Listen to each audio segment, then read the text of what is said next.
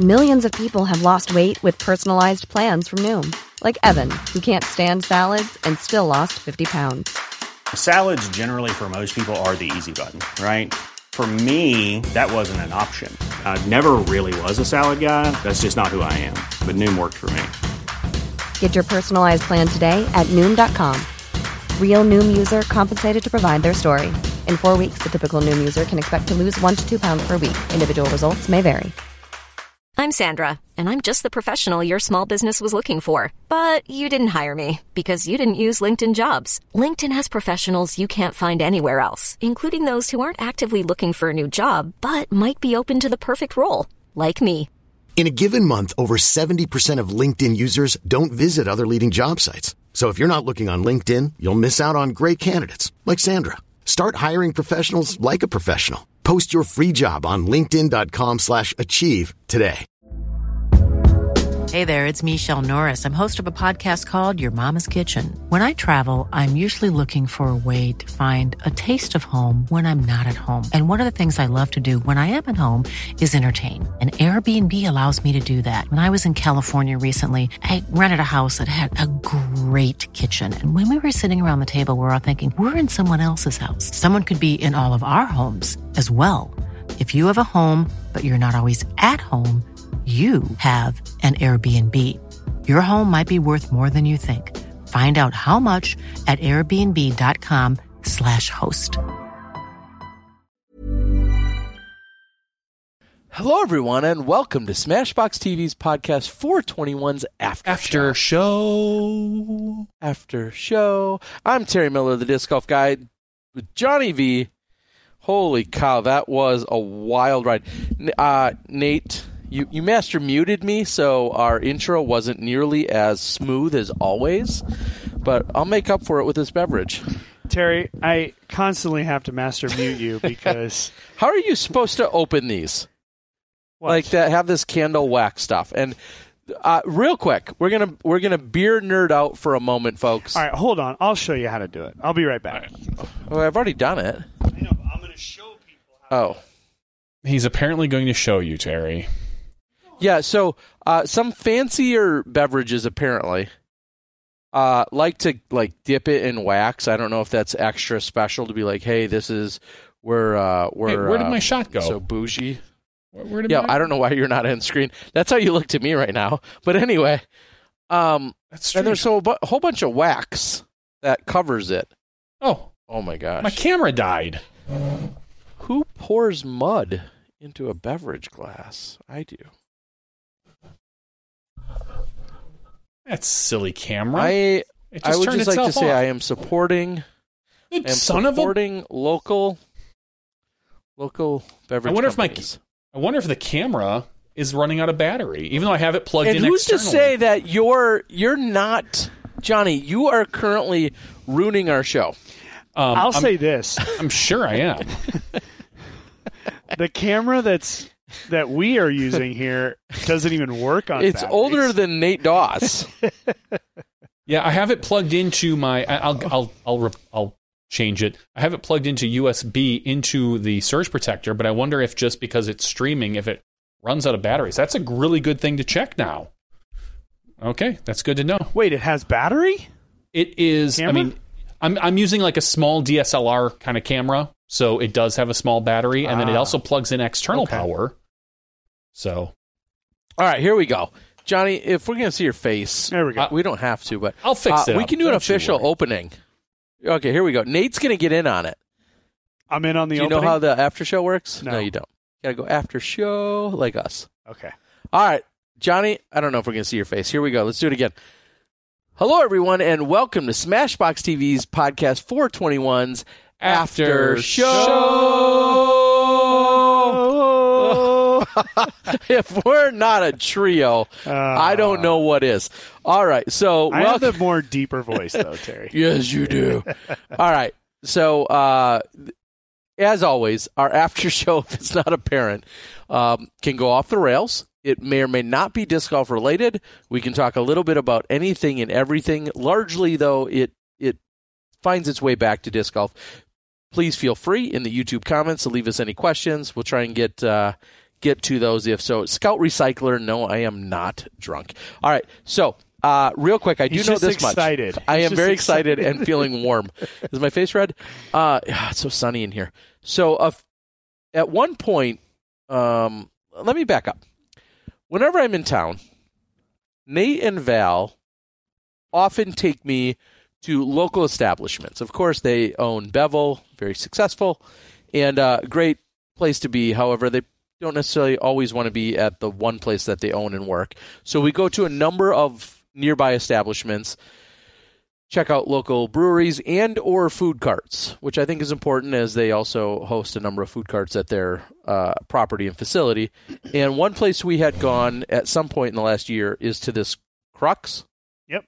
Brewery. Crux Fermentation Project is the official name. Ah, so fancy. No and brewery, no brewery on there. this is a Lost Love Oh, there's Johnny. is a barrel aged Wow, that's a imperial look behind rye the scenes stout. right there. Yeah, I'm using the that's- I'm using the backup cam for now. We'll see what happens.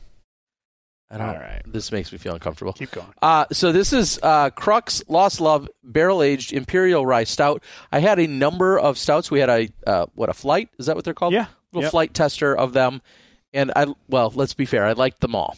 And then so when I saw this at a local beverage depot the other day, uh, I decided to pick up a bottle of it. Now, talk to me a little bit about the candle waxing and the proper procedures. Okay, so typically when you have a beer that's bottled, you're going to use a bottle opener. When you have a waxed beer, for those of you who don't know, and Terry obviously doesn't know this, you have a like a wine opener, right? So this has your corkscrew, it has your actual bottle opener, but most of them have this little knife right here. And Terry, that's what you use to when, gut people. when yeah, What? no. That's awkward. this is this is the knife you use and you kind of just cut just right below the bottle like the bottle cap and then you pop it this would also be used to cut the foil on a wine bottle so that's the proper tool clearly you've gotten into it without it so I've got all the proper tools you can I just need. kind of go ape ape on it and uh and I just get can chew there. on it if I need to. I will get into that damn bottle. so that's how you do it tear bear All right, appreciate that. So uh, we are enjoying a 2022 Imperial Rye Stout, aged in rye whiskey barrels. 14.5 percent, 70 IBUs. The IBUs. IBUs international bittering units is what that stands for Terry Do I like them with a higher or lower, or do I the care? lower the better For me? you, yeah you're all about the sweetness Oh yeah, I don't like the bitters. you're all about the sweetness well i'll say this that was my first full interview that i was ever a part of with a fellow professional disc golfer You you said it you did the you feel? did the McBeth interview after Worlds. You were I- there. I mean, it wasn't a full interview, I- but yeah uh, that one you're you're absolutely right johnny and i was already kind of thinking that that one just felt we were there to just let Paul, you know, celebrate, and we were actually celebrating with him in that in that moment. You know, we were never going to ask like some odd question Yeah. about something he said in the press conference before the, the show, you know, before the tournament. So that one was fun, and I think Terry really helped in that one. Obviously, I could have never done that by myself, but um, just to even not even ask questions for a while and just like listen to Ricky talk was awesome Uh, for me Excuse me. personally. Just Terry's still got this little hacky cough. yeah, over it's a here. tiny little. Yeah, cock. he's a hack. Let me ask you. let me ask you. Does it all these years? I'm going to say all these years removed. Does it feel at all awkward talking to our sports top athletes, knowing just a few years ago you were one of them? No. No. In fact, I'll say I'm I'm actually excited about it because I think for me the biggest thing is just hearing the mentalities and watching people grow and adjust. Nobody's perfect. You know, nobody is has the exact right answer, the exact wrong answer, whatever it is. Um and my my mind goes back to when people ask me questions, which is I I liked every question because it just gave me an opportunity to start to put down in words what was my opinion on something. Because as an athlete, having an opinion is it only lasts for so long. After a while, people stop caring what you have to say.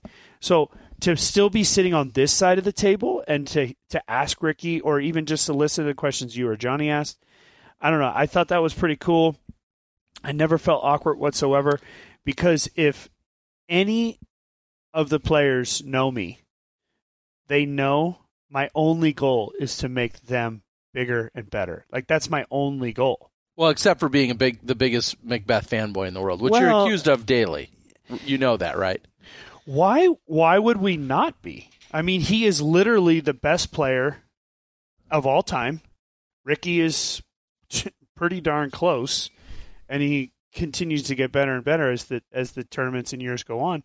Why wouldn't we be fans of him? Yeah, uh, but we also we also rack on him a lot. Yeah, and that's what people seem to forget. And I think that's what's probably been my most interesting component. I keep up on the socials a little more than you. And the amount of people that think you are just a diehard um, fan of of Paul in particular, but really of any player. And I feel like they quickly forget that you are the first person to also rightfully criticize a player it's it's just it's mind blowing and and so to set the record straight for the entire world you appreciate what Paul does and you clearly cheer for him in in his triumphs but you're not at all you're not above criticizing any player Paul included Oh, absolutely not. And and I, I say this on the broadcast time after time after time. He would not want it any other way. See, I'm in a very unique position in life, in in this life that we're talking about. When Paul came into disc golf, I made him better. When Ricky came into disc golf, I helped make him better. See, I was that guy that was better than them, and they were like, "Wow, I need to get at least as good as Nate or Avery or Feldberg Feldberg or, whomever. Climo or Sh- whoever it was." And then at some point, that flipped, and I'll say it, it flipped right around 2012. I stopped making them better, and they started forcing me to get better. To where when you start to look at it, of course, I'm proud of all my world championships, and I, I think that each and every event that I was a part of as a champion was second to none, and I'll never forget it. Winning in 2017 is that moment for me because from 12 to 17, I never really was able to succeed at that level. So when I sit here now, I'm talking about the whole depth of their career from when they were literally, I was there the day we said, Rick, take the money. You're going to be great. Don't even play another AM term. It's not worth it. I was there in 2005 when Paul McBeth was asking me for a free mini that I was giving away as the current world champion. And now I'm all these years later watching them continue to push the game forward. How can I not be proud of that? How can Yeah. I not want to celebrate that? And how can I also not give them the respect of criticizing them when there's moments to be criticizable? If yeah, that's I, a word. I, I, don't know I, it's a I feel like that's probably the number one misconception is people think you are um, unabashedly a a diehard fanboy of McBeth or of whomever. Usually it's McBeth because they feel like there's a a, a sponsorship tie, Oh. or they feel like you know, and, and people just can't get over that. And I've heard you criticize and or just call out any player on any shortcoming as a an unbiased broadcaster. And that to me just people quickly forget that and they always just think, "Oh, well Doss is on Discraft and Paul plays for Discraft, so Doss is just like totally loves Paul and that's all he talks about." And like I, I, I just if you really sit and listen to a broadcast, you'll understand that you're rooting for the best possible golf, as I think all of us broadcasters are. First, you're rooting for the best possible golf, and then your job is to also call the shots as they are, whomever that might be for.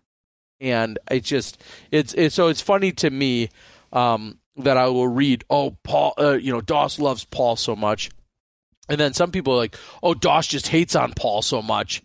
And so you see it from both sides, and you're like, well, which is it? And quite honestly, it's just us doing our job. It's Yeah. you don't wake up in the morning with like, well, I have a bias toward this person. I like that person, but I really don't like this. And here's how I'm gonna, you know, shape my narrative today. You're just calling the shots. You're Yeah. just calling what's going on. You have nothing to gain Nothing. by loving or hating any player on the No, course. fact- that I think is beautiful. I consider my job as to be the why. Why is this happening? Why is it in their mind? Why are they deciding to throw this way or that way? That's my job. And if they do something that the why is what? I mean, literally, like, why or what was that decision? What people don't understand is that I'm not trying to be perfect. I was not a perfect disc golfer. In fact, I was I made a lot of mistakes on and off the course in life. And so you don't judge it based on that. Everybody makes mistakes, but in that moment you have to say, "Yes, that was a mistake. That was not Yeah. the right play. That was a mental lapse. That was they look physically injured. Whatever that might be." I think that to me is uh, well why there's commentary. I mean, that's kind of the job, yeah. Wow. you know. And and look, I respect everybody who has their favorite player and their least favorite player. Uh, I was asked that question at Worlds a couple of times, like who who do you want to win? Who's your favorite player? I, my answer is always disc golf. Yeah. My answer is always I want, disc. I just want the fans to win. well, I, the fans are the luckiest people out there in the world because they get to sit back and watch it. You know, one of the hardest jobs to do is to be Ricky and to be Paul, not as champions. Right? When you don't win. yeah. The easiest thing to do is win Yeah. from from just, you know, the celebration and all that. But I don't know. I, I enjoy all of it, Terry. Wow, it's uh, uh, pretty crazy the positions that we've put in all these years. So maybe my question: you were talking a moment ago about the media. I- explain what was media even like? I'm going to rewind literally 10 years ago to when maybe McBeth won his first Worlds, or or a year or two before that. Disc Golf Planet TV, Disc Golf Guy channel was literally just getting started in January of 2010 what was disc golf media like in the height of your career? I mean, in if you look at it from the height of my career, so if you were to just say a height of my career was from 2005 to say the end of 2011, Okay. which I would say if you Yeah, you won your first Worlds Again, in my 05, you won your second Worlds in available 07, on the PDGA, and you won your last Worlds in 2011. But I also went on to actually have a really successful end of the 2011 season. So we'll just say the end of 2011. Okay. I had a lot of great performances between 2011 and say the end of the middle of 2018 when I stopped playing. You know, but if you say that's the height, it started at nothing. It started at there's a camera crew at Worlds that's creating a DVD. or VHS even. Um, No, it was a DVD. You, were in DVD. early year, Oh, I forgot. I forgot. You're, you're one of those young bucks. You, you had the DVDs. 2000 was Yeah. my first Pro Worlds, and Yeah, I yeah, think okay. that still might have been VHS. Yeah, it was. And then by 05 it was so It that was DVDs. media. Okay. Yep. One, one week at, one week out of the year, there was a camera crew that was covering worlds, and then usually produced a essentially a final nine video that was DVD based. Okay. Correct. Yep. And they had little like here's what happened in round twos and threes and all that. Maybe. Yeah. if Little if- snippets. yeah snippets. To 2011, Disc Golf Planet was actually covering the World Championship live. Yeah. And I remember Yep, yep. Johnny V. I Mhm. actually remember very specifically turning around at one point and saying, "Johnny V, you got to shut up. You got I can Well, hear you." Because Yeah. I say that ten years later. I'm still, saying Johnny still V, being- shut the well F because up. because as we know back then it was my job and I volunteered for the position was I got to carry a backpack for Terry Roddy, which was the same kind of backpacks that the guys are using now, but I think it was probably only 3G, maybe 4G, but I think it was just 3G. I got 3G, to yeah. Terry Terry Roddy was doing the camera work Dave Greenwell was standing next to me, and because I was the guy carrying the backpack, I got to be co-commentator for the round. Yes. And so literally we're talking about the players 20 feet af 20 feet behind them when they throw. And so it's like, yeah, Nate Doss just uh, uh, Nate Nate's up to throw. Ah, he clipped a tree on the right-hand side, fell in the fairway, and you you have to hear that. And it, it I remember it was awkward Yeah. for us, it was awkward for you guys, but it was the way we had to progress. It was the only way to do it because we didn't have these type of Skype kind of options that we do now. It was just, yep, Right. that's what the players have to deal with if they want. I remember thinking that in the past, like, man, if they want to be like big time stars, they have to be able to hear this stuff from you know from us as the media. And I obviously I have a slightly different perspective now, but it is kind of the same. I feel the same way now when yeah, these players have to get used to the cameras in their face. They have to get used to spectators being near them. They they can't have the perfect uh, stillness behind the basket that we had 10 years ago because you've got 50 to 80 to 100 people in their sight line now and someone's going to move or breathe or turn or drink it, it was a progression but Or you're right i, I Or put specifically up remember umbrella. or or move an Yeah, umbrella I- I, I remember that And- i specifically remember that I remember just having Awkward. to, on a more regular basis, have cameras around. On a more regular basis, have more spectators around. And when it happens slowly over time, it can be a little jarring um, at times, but then it becomes more comfortable, and then you start to get used to it. And then, you know, a- after 2011, which again, it was not the height of my career, but still as one of the best players and, you know, working my way through tournaments, there was just more. There was more. And then the, post, and then kind of Disc Golf Planet ended and the post production era started um, with uh, McFly So High and then Jomez and Terry was out there and several other productions. And after a while, I would say when I left in 2018, I was so comfortable with everything I that I didn't notice anything. I Yeah. didn't notice cameras. I didn't notice people. Yeah, but for the mer- most part, and here here's maybe the payoff question is for the most part, you went through the majority of your career, success, successes or otherwise, uns- almost uninterviewed, unspoken to, for the most part. I was interviewed by you a couple of times. Yeah, because I knew you, and I'm like, oh hey, let's chat after you just finish your third round at the Memorial or whatever the case was. But for the most part, there were not press conferences. No, no, no, no. There was not post round interviews.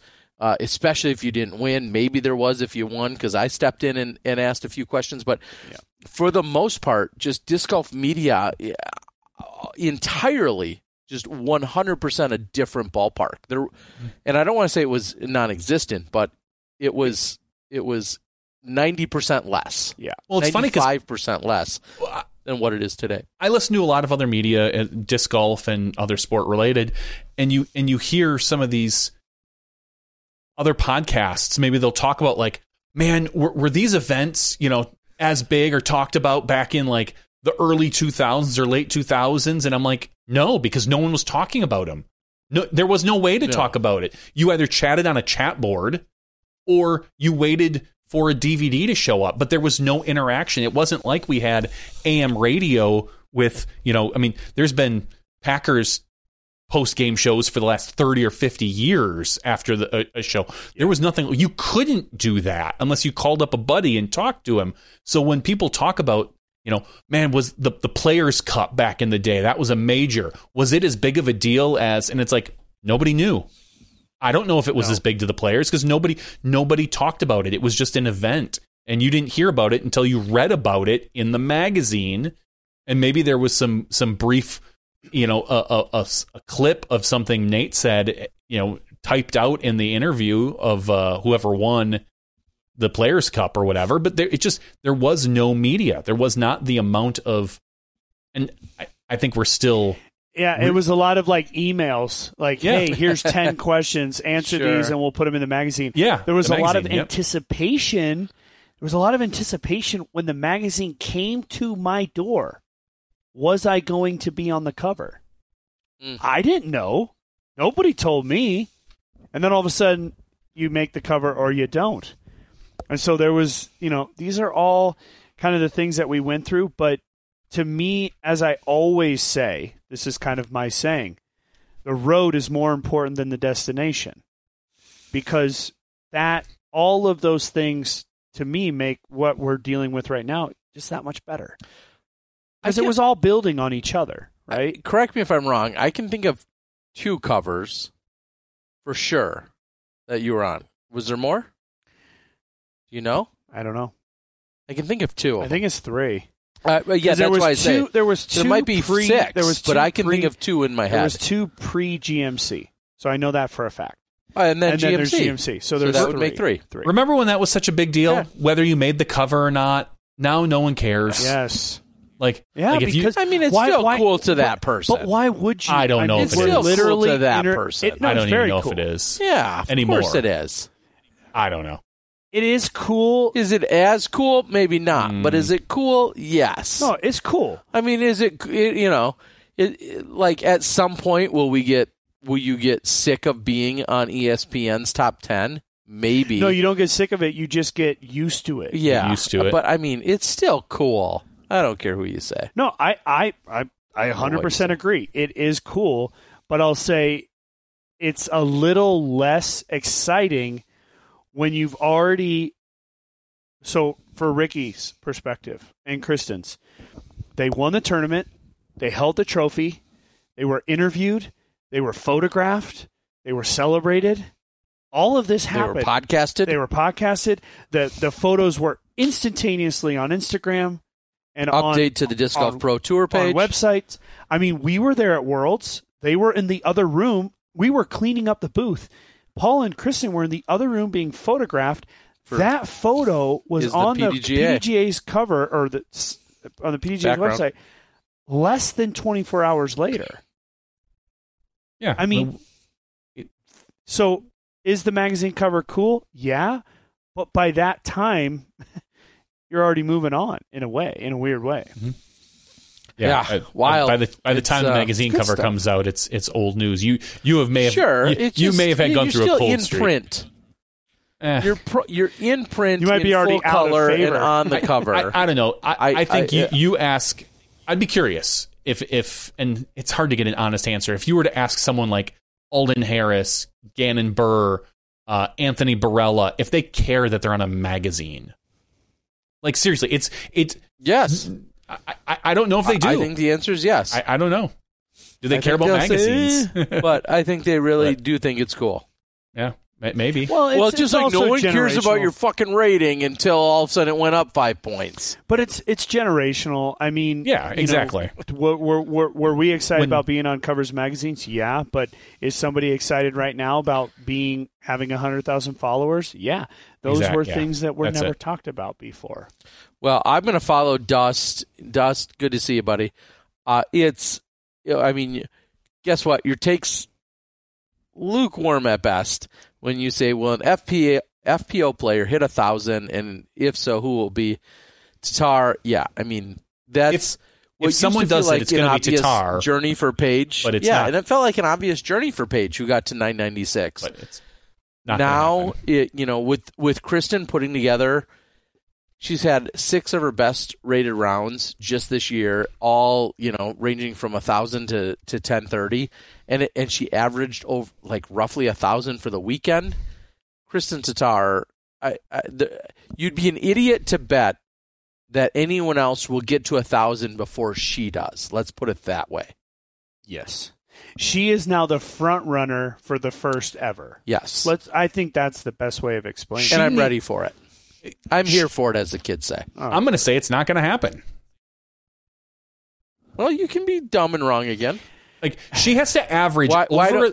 she has to average over a thousand for the next three months of tournaments. Because if you go back through her her history, Okay. she's ro- she's, She's rolling. like cool. Yeah, no, I, I just I don't know. I don't know if she can keep it up. I, I mean, No, if I- you I'm not if a you numbers think guy, if you so. think she has hit. Um, if you think this is just the beginning, that's one thing. But if you look back at her her ratings, she's got a bunch of 950s, 960s, 970s, 980s, like all hanging there that won't go away until 930, 956. They won't go until June. So she has to basically average 1,010 to 1,015 for the next four months until those drop off. I don't think well, that. in four months, I don't think is a that's ridiculous thing. Yeah. I mean, But I'm, I'm saying literally four, four months of three playing. events left. Yeah. I'm saying four months Oh, of playing. I so see. Yeah, uh, yeah. October, Yeah. and then we'll So say, say like next May. next May. next yeah, May. exactly. Ish, Like yeah. I, I just don't know if yeah, that's, I, if I that's get continuously it. It's, attainable. It's a tall task. It- but you're No, right. If someone's going to do it, it's going to be her. I mean that that's that's yeah, no, that's, that's I a guess no brainer. takeaway.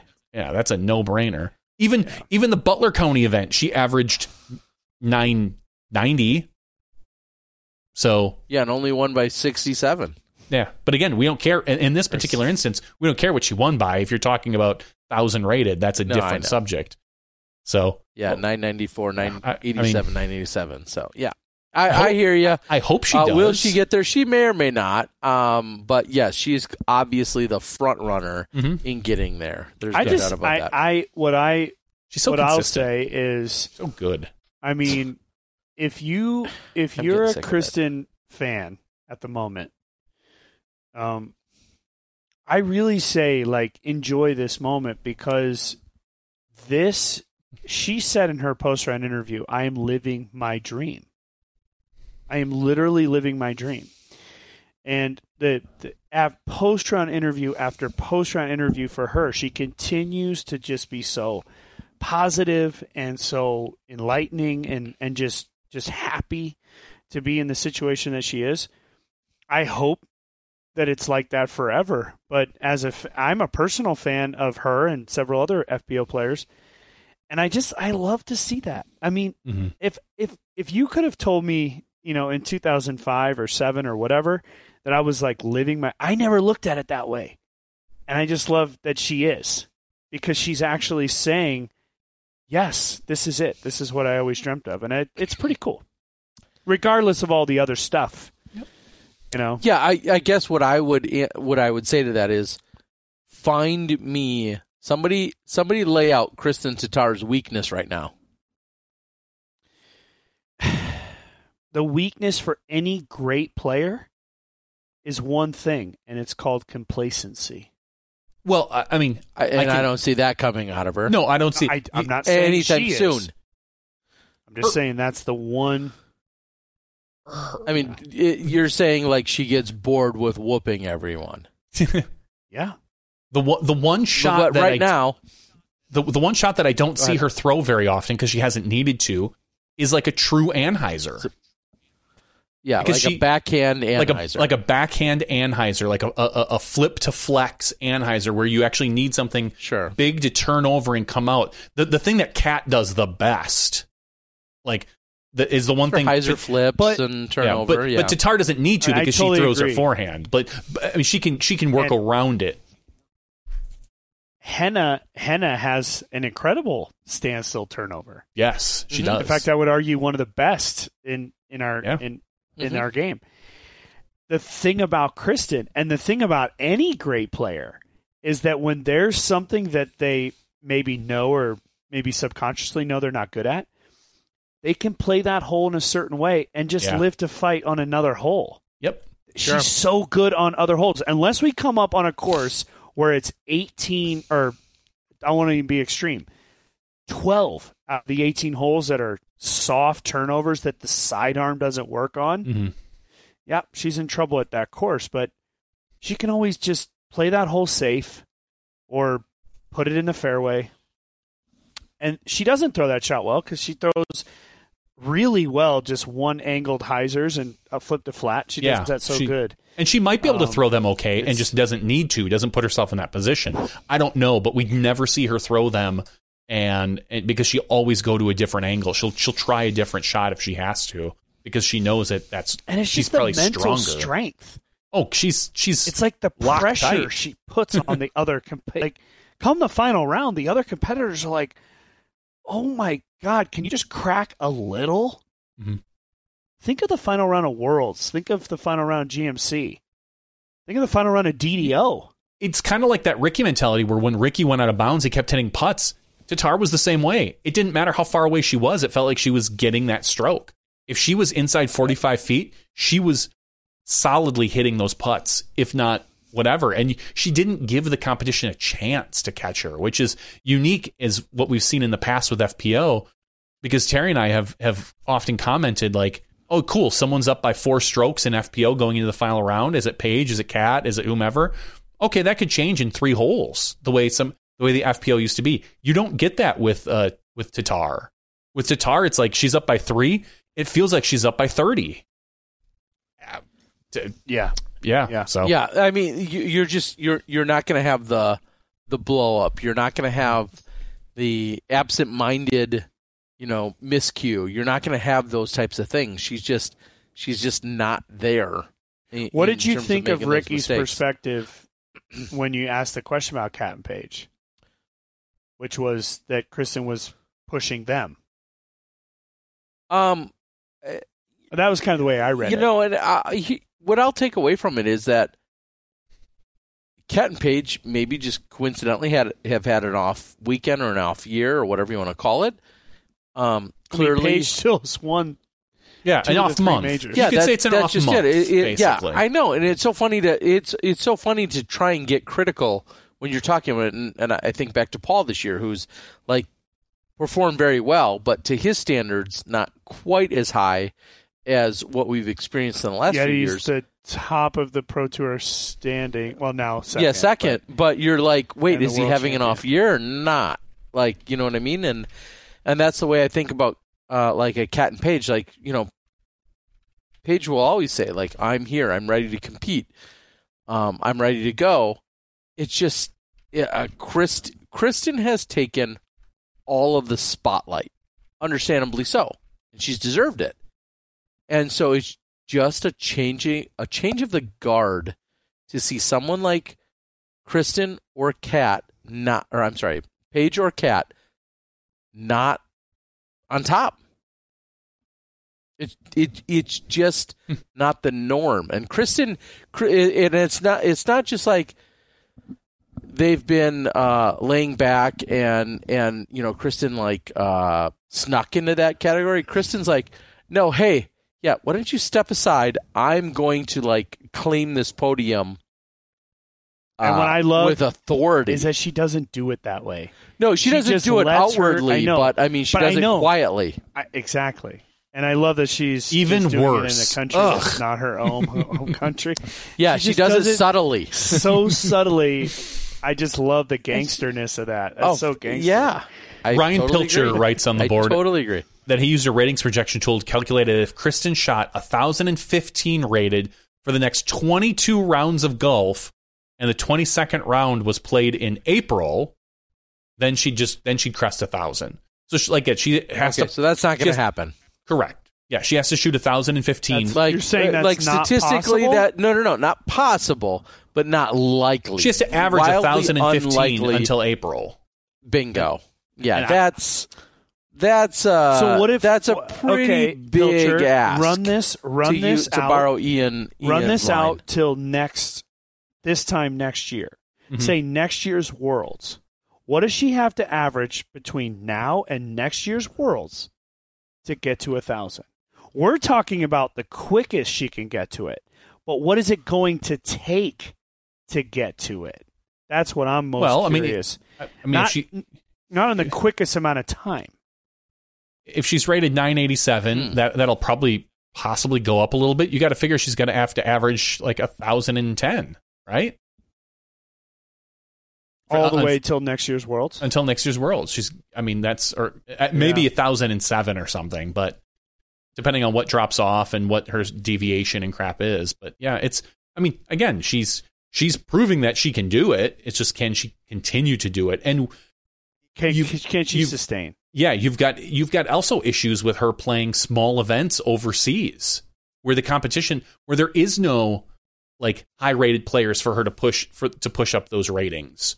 So if she Do you plays really those little expect her events, to do much of that, though? I feel like be, I she don't did know. a lot of that because of of, of COVID. yeah, I, I Yeah, don't know. if that'll be the norm. Yeah. I feel like when she gets back, there'll be very uh, events will be far and few between. Maybe I mean She they they they run they run a disc golf company. She's not going back to Estonia till until October. You know what I mean? Like I agree. She's going to but- play the throw pink. She's going to play the tour championships. She's probably not getting back to Estonia until just short of November. I can't see Mm-hmm. a lot of events that she's concerned about playing PDGA sanction that will be between November and next year's Las Vegas challenge. and then we have I to just- we, we have to guess see that, she that she's going to just tour all next year. We don't know. I mean, yeah, I'm going to assume so. I'm assuming she is. Someone asked we, earlier we don't uh, for something sure. about her daughter. Um, Yeah, that's a, again, that's a long time away to be. f- and her a long daughter, as of right now, is is is in fact in Estonia. to be away from a family member. If you come next March, Oh, sure. and then and then you're going to tour until June or July, and then go home for a couple weeks, and then come back. I, I'm ju- I'm just saying that it's a tough life for a mother of a of a young kid to just leave your family for months at a time without your daughter. It's going to be difficult. I do it all the time. Well, I know what, you do. What, what are You're you suggesting though? That she's not going to do it next year? I'm I'm saying I don't know. I don't know how much time she's going to spend here. Is is she going to wait? Is she going to wait until is she going to come for Las Vegas and then stay for two events and leave? Is she going to come here and just play all next year? Oh. I don't know because again, she's got a daughter who's 13. You think she wants to be away from her family for 6 months, for 4 months? She's not heartless like you, Terry. Heartless. That's true. That's true. Now, now, Um, Eve- Evelina and and Hannah are a different question. I don't think they have any ties over there, so they could easily come here in in f- late February, mid February, roll through here for six months and not think twice of it. Tatar's a different story.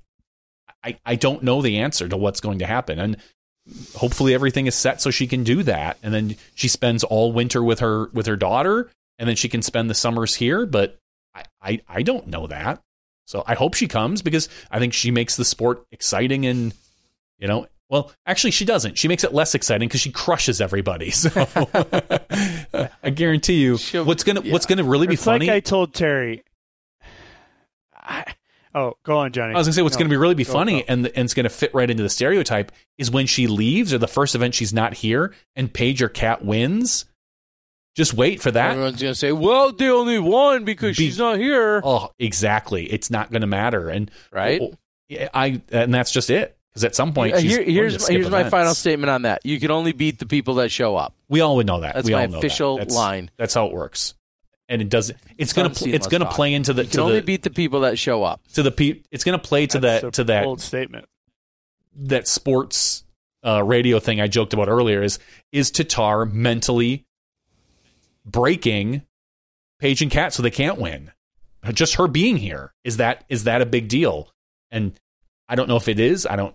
It, it's I'm not in their heads, and I would never venture to guess whether that's true or not. But just knowing that Tatar's in the field and the way she's playing has to put a lot of extra pressure on you to think, oh, I have to perform at the top of my game to beat her, because and that might cause Kat and Paige to push where they didn't necessarily have to do that. They looked at each other and thought, we have to beat each other. There's someone new in town and they and who's playing very very well. So I I, I don't know the answer, but I'm excited for. Uh, I, I guess I'm kind of excited for next year. I'm, I'm looking forward to next year already. I'm done with this Well- year. Let's be done. I mean, let's think about it. Catrina Allen's the same age as I am, so 37, roughly, born in 85. Paige Pierce was born, I believe, in I think she's 32, right? 91. Yeah, and Kristen 31. was born in 92. So, I mean, Kristen is the youngest of, of the three of them. If Mhm. you just look at the age of, you know, I mean, all all athletes are, you know, they, you know, we have to look at our age. but you look at you look at Henna and Evelina, and they're much younger. Yeah, in their early twenties. Plus several of the, you know, the Valerie Mandujanos of the world and the Cat Merches of the world. They're all super young as well. So, you know, I think over the next several years, we're going to definitely see a migration, but that's just natural, just like Ricky said.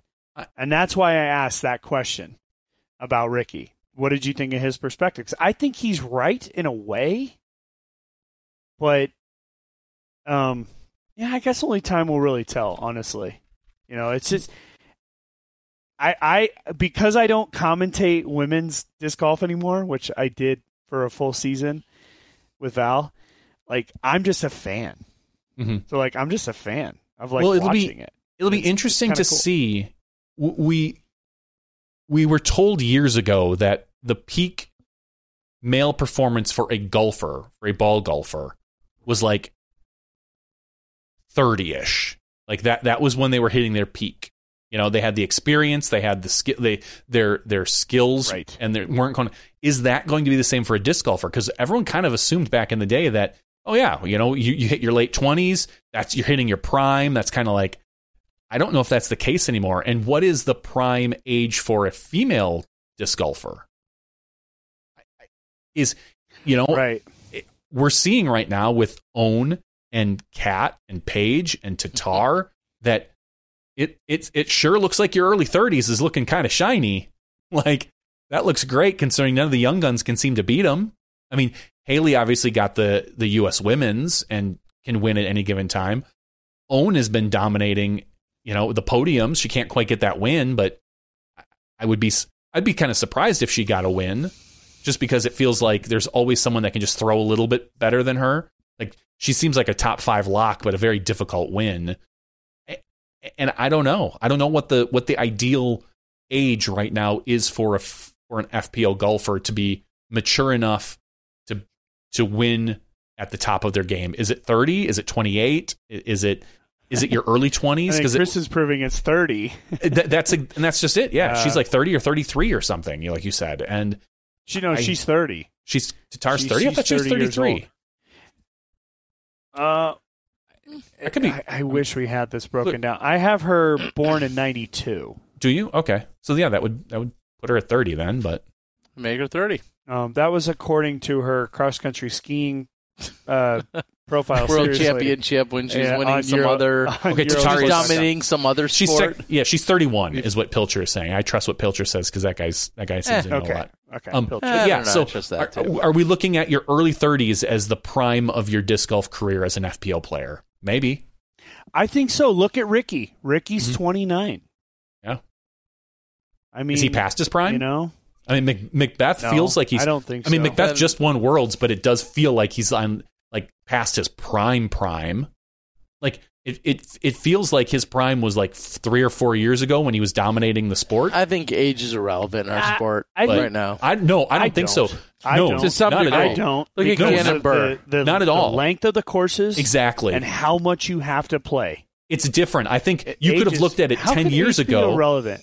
10 years ago, you could say, oh, a player can easily play well into their late 30s and 40s because the courses didn't require nearly as much damage on your body. We're seeing players break down in their early 20s from how hard they're throwing. Yeah. It just, and the I injuries. and- purposely yeah. played. I purposely played less than 20 events, and again, you won't be able to see this because my stats aren't available on PDGA.com. He's Just renew your membership, Nate. Just renew your membership. Holy shit! Where's my seventy-five dollars? Yeah. Let me go renew you right now. Uh, yeah, you little. I'll do it, you whiny little. baby. um, One one seven nine four 11794. Yes! I, off the dome. look at Terry. Um, There. I purposely played. I just less changed your than name to not available. Is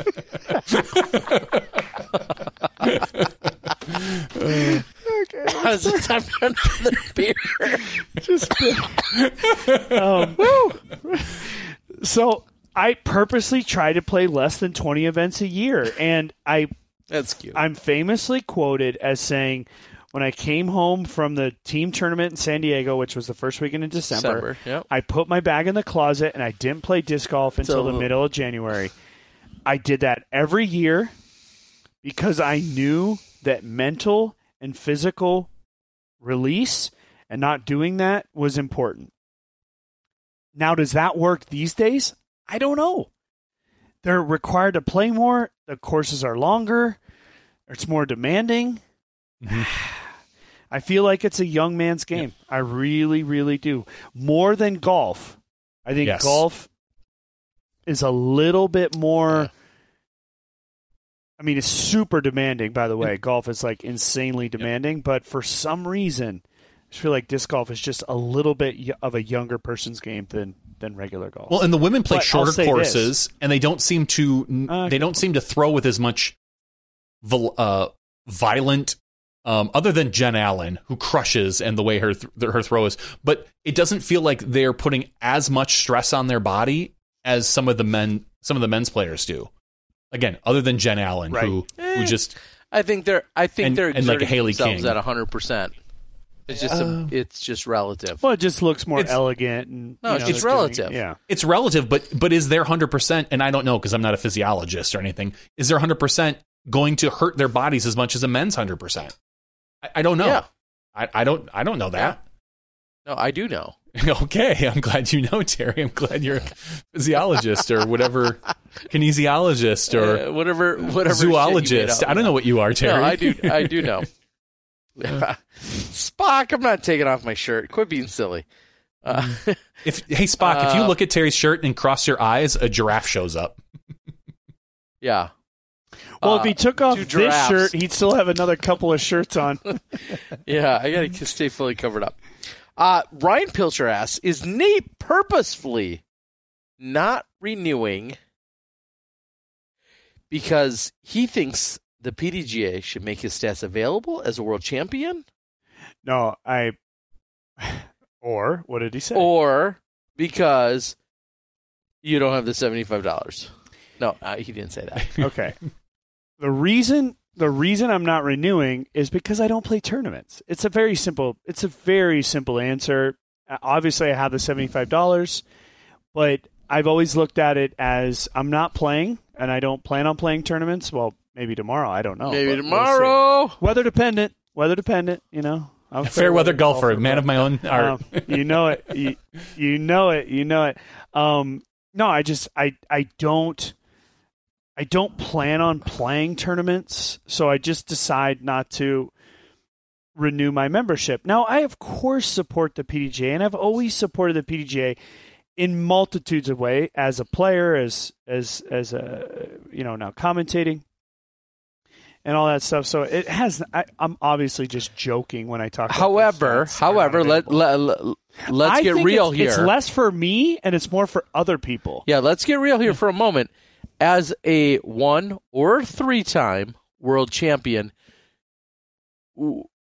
is there is there a world where your statistics and all of your accolades and stati- statistics don't slur uh should all be available to the public? Look, I here's my. Well, I, I, mean, would th- say they a lot of them I are. would say You just for just not on the any- PDGA page. No, okay, okay, wait, wait, wait for Nate. Nate. Okay. So right now, if we go to pdga.com slash like member slash one one seven nine four or whatever the fuck you are, uh, we can't see what you're at. No. So because you're not a renewed member, even though you're a three time world champ. So specifically with regard to the PDGA, who are watching, love you. Uh, should your statistics be available? I don't believe my statistics should be available. I believe my tournament finishes should be. So Wait, I, I wait, like, wait, wait, wait, wait, wait. like, We're I don't- splitting the hairs no, you no, don't no. have. I'm, I, I, I don't think my ratings. What? What did you just say? Did you just say that? what? I said we're splitting the hairs you don't have. Look how much hair's on this head. And you're trying to talk about what my hair? Yours are just grown out more. Don't even don't even get started. You wish. If there's one thing I can beat you on, it's hair. That's it. There's a lot of other things you can beat me on, Terry. Uh, let's have another beverage. With- Give me with- that beer. The amount of Okay. rock stars you've drank this That- week. That's a good call. Let's Um, finish this. no, seriously.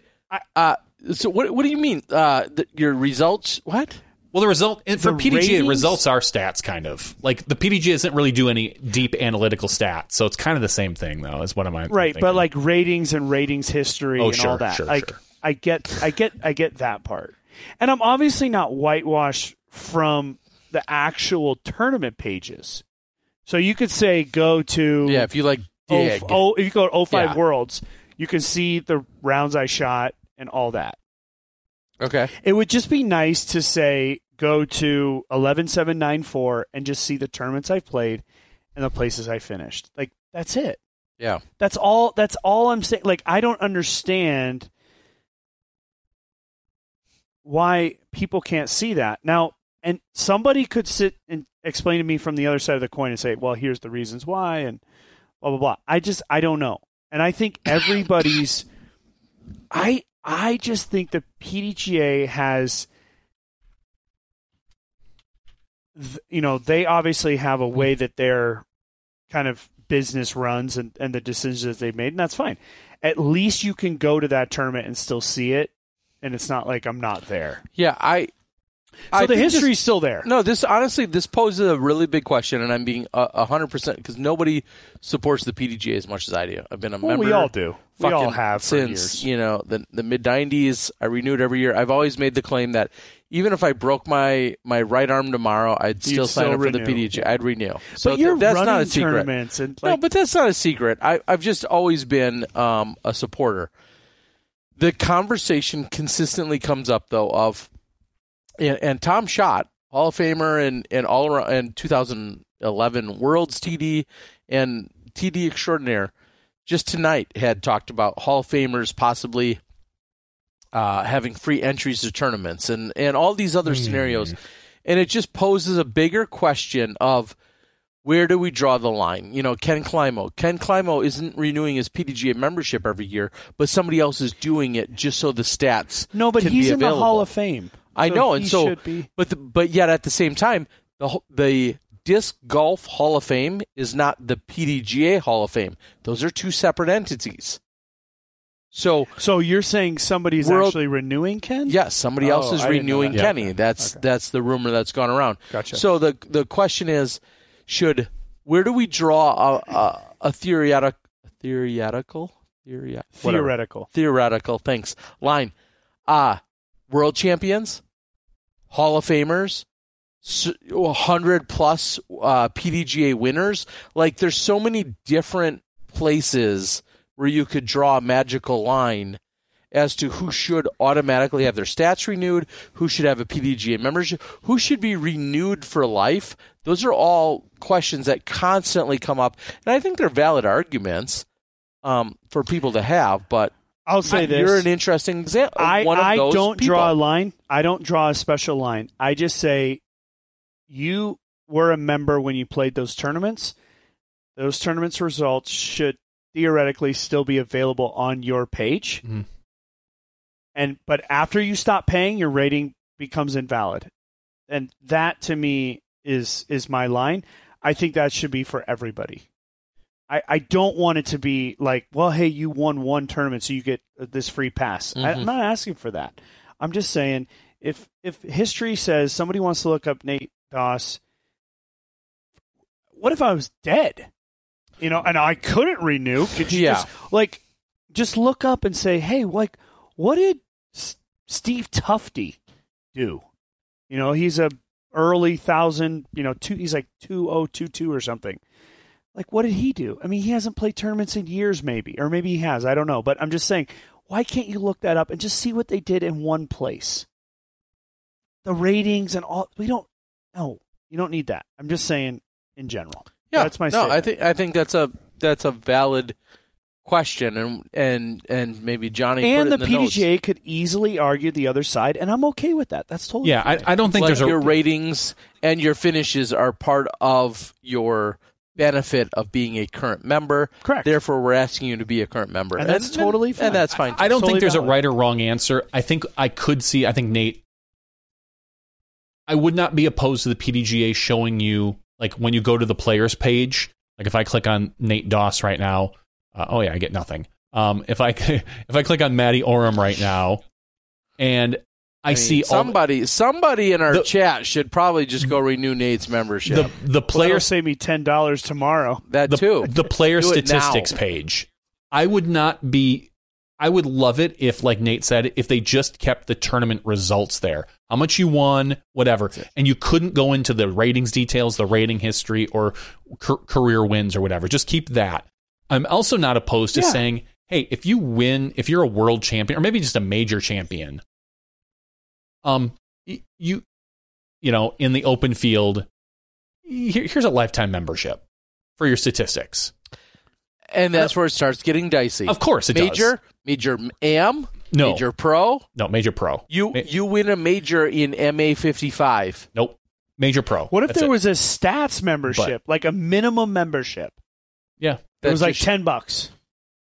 Like I want to be a supporting member. I I I I'm think eleven about seven nine four. I I think be a that could be cool, member. too. Here's ten bucks a year. and that doesn't get I you the think about, magazine. like- that doesn't get you the ten dollar discount. Doesn't on get the me anything. Just just this. I could see something like that. I would totally be down for something like that. And and I'm Wouldn't not that be opposed kinda to cool? the fact like that, you're a supporting member. Yep. Yeah. Yeah. Run for the board tomorrow.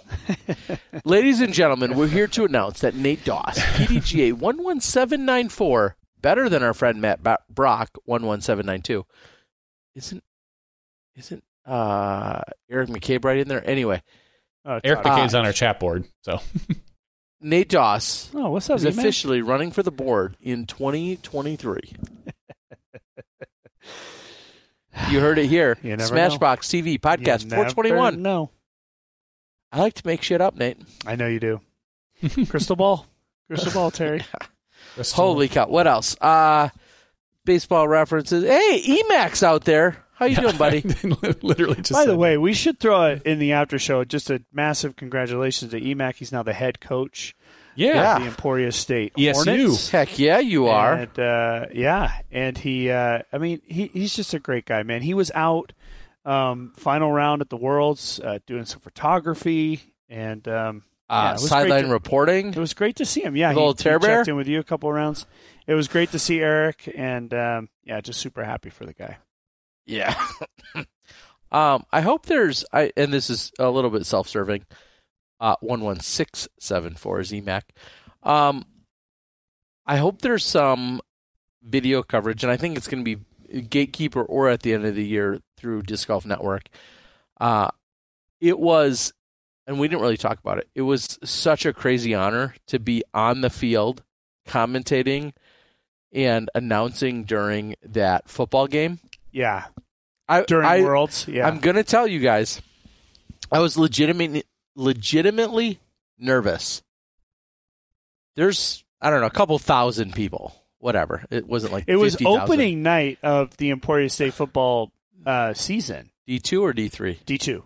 D two, and Playing a Ricky really tough Wysocki team out of and Oklahoma. yeah, and Ricky Wysocki and Eric Eric McCabe were out there throwing discs, and I had to introduce them. And then at the last moment, they threw in two of their superstar basketball players. Yeah, and uh, Like, to throw discs. tall. Yeah. Oh, yeah. They were they were they're biggins. taller than you, And Terry. Wow. It was, uh, yeah, a little bit taller than me. And well, not honestly, without his hair because he's got so much of it. I do have a lot of hair. Uh, honestly, though, I was legitimately nervous for the entire time leading into it, and then about the first three seconds of it, and then as soon as I was able to get out the first name, uh, my Mayum Boom, that was the name, Mayum Boom. Uh, he was on the football team. And then after I got him, and then I had to, you know, just talk about Ricky and whatever. I just remember them saying, "Hey, this is six. This is like a six-minute segment, and you're going to talk disc golf, and you're going to try and promote disc golf, and we're going to have Ricky Wysocki, and we're going to have Eric McCabe throwing."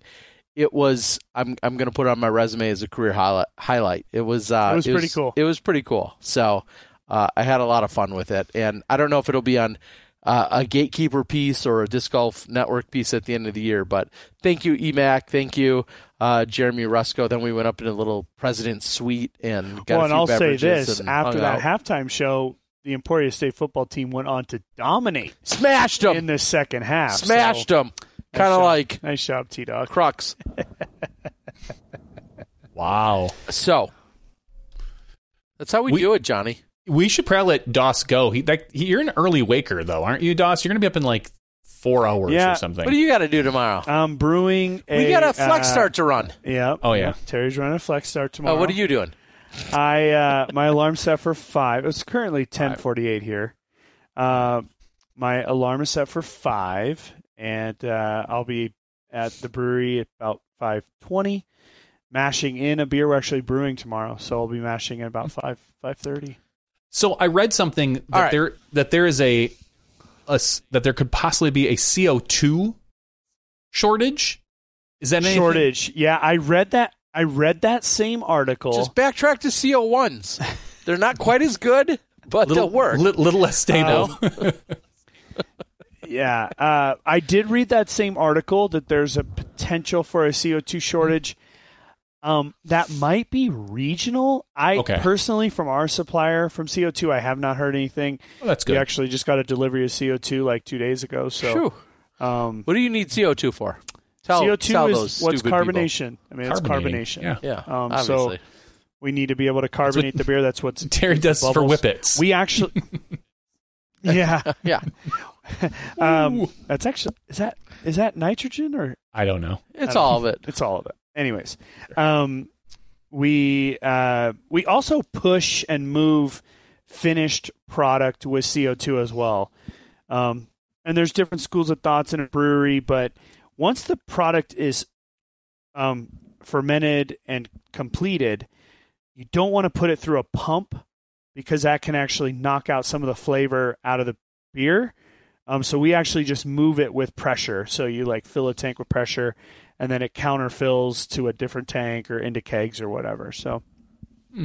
so I just for everybody at home, 148 of you watching, when we do commentary, we're in the booth here, and then we click a button, and this is actually That's how I see the them. lighting that we have. Yeah. Turn the lights out. So Hey, I can do that too. Romantic. yeah, nice. wow, And so Tear we- Bear in the dark. So, with Nate Doss. I'm wondering, would it be smarter to have you finish the after show in the dark, or He's usually in the dark about most things. Woo! How long has this thing been going? A while, Terry. It's almost 1 a.m. here. About ten minutes. Okay. Holy cow! Well, let's start to wrap it up then. What a wild night it's been. A couple more people signed up for tomorrow's uh, Flex Start. Super excited. I just signed up. thirty-seven? Just wait for me. Yeah, I will. Somebody probably signed me up. Yeah, I mean, let's renew this Nate Doss one one seven No, please, please, everybody. I mean, there, again, there's only 150 of you out there, but uh, please don't. It's it's it's okay. Um, I'm I'm okay with it. I, I just talk for- a little trash, and For what it's worth, okay. go talking about that real quick. Everybody, if you're interested in Nate Doss stats, you can go to Statmando. You can look up Nate Doss, Yep. and they have all a lot. They don't have quite the ratings details and such, but they have a lot of information about there in one place for Nate Doss. So you can kind of just like, So- Ooh, look at that, look at that, look at that. You can sort it Yeah. by year oh, and Oh, look at this. so go back to that, Johnny. oh sure, Go sure. back to that, Holy Johnny, cow! Look second. at all those. Because the last tournament I played, which was the Zootown Open, you can see there I took second Yeah. place. You and would to who? To Garrett Gurthie, You w- uh and um, we had an incredible battle. I mean, it was it was You shot a just- it was 1055. awesome. damn, you did. Um, and I I I kind of blew it at the end, but I'll also say that Garrett kind of took it from me, and uh, and and he earned that that victory. But being that the last tournament I played was second place, if somebody were to ask me what I'm most proud of in my career, of course there's worlds and things of that nature, but I'm most proud of the fact that I took double the number of second place finishes than first place finishes in my career. So I always say the career of Nate Doss is a career of what could have been, not what was. Did you know that that was going to be your last event? No, No, I did not. because I know obviously you you, we had pla- you had plans for we the, planned the to go to brewery and Worlds. such, but Yeah, well, we actually we played that tournament. That was in Montana. We drove back to Bend um, the next day, Mhm. and the day after that, we started demoing our location that we're Yep. currently in now.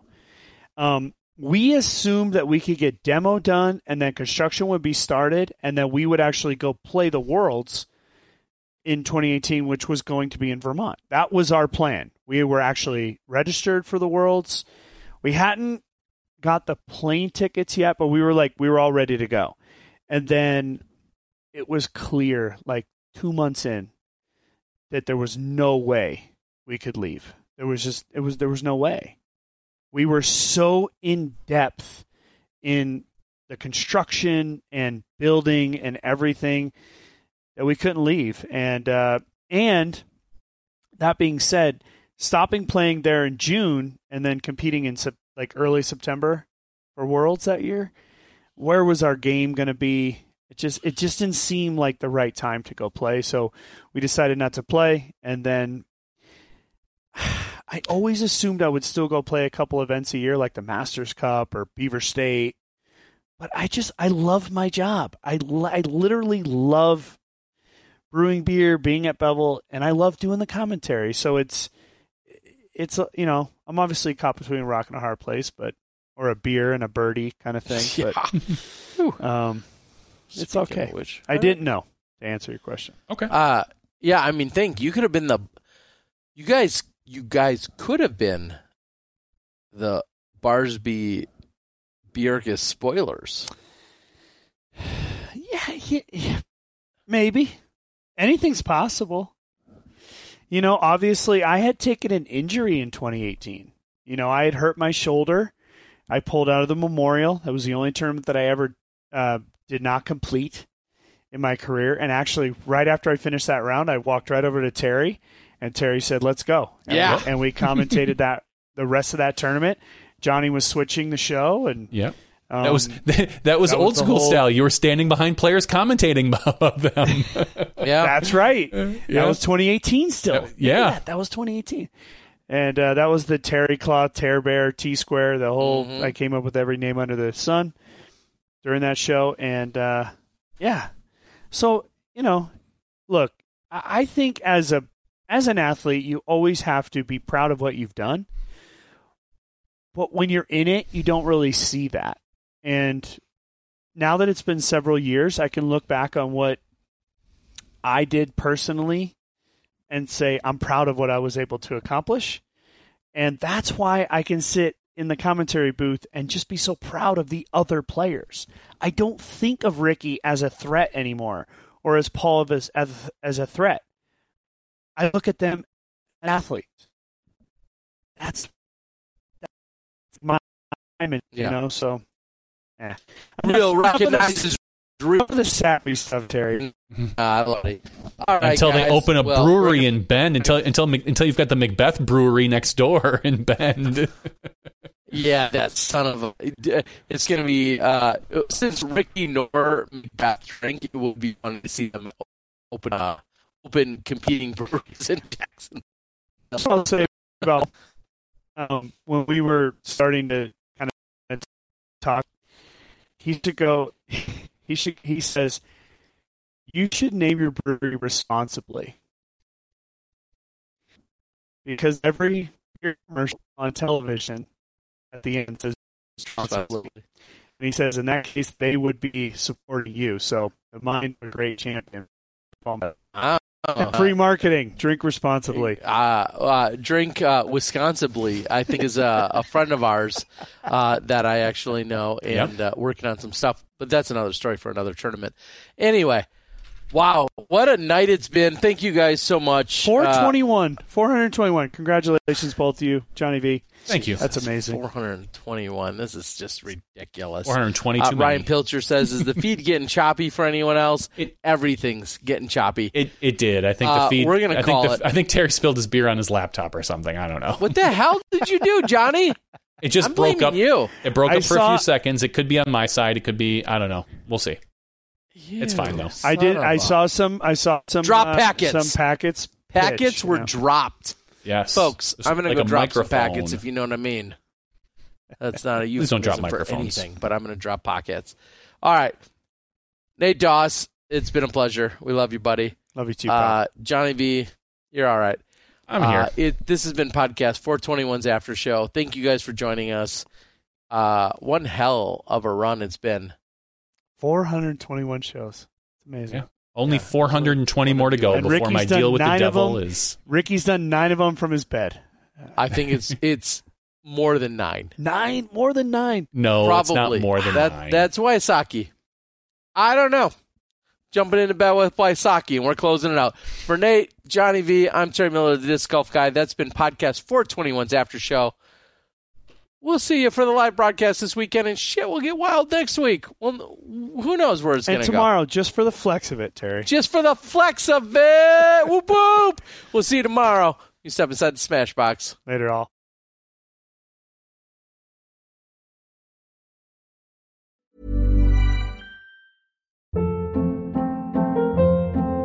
Hold up. What was that? Boring. No flavor. That was as bad as those leftovers you ate all week. Keke Palmer here, and it's time to say hello to something fresh and guilt-free. Hello Fresh. Jazz up dinner with pecan-crusted chicken or garlic butter shrimp scampi. Now that's music to my mouth. Hello Fresh. Let's get this dinner party started. Discover all the delicious possibilities at hellofresh.com.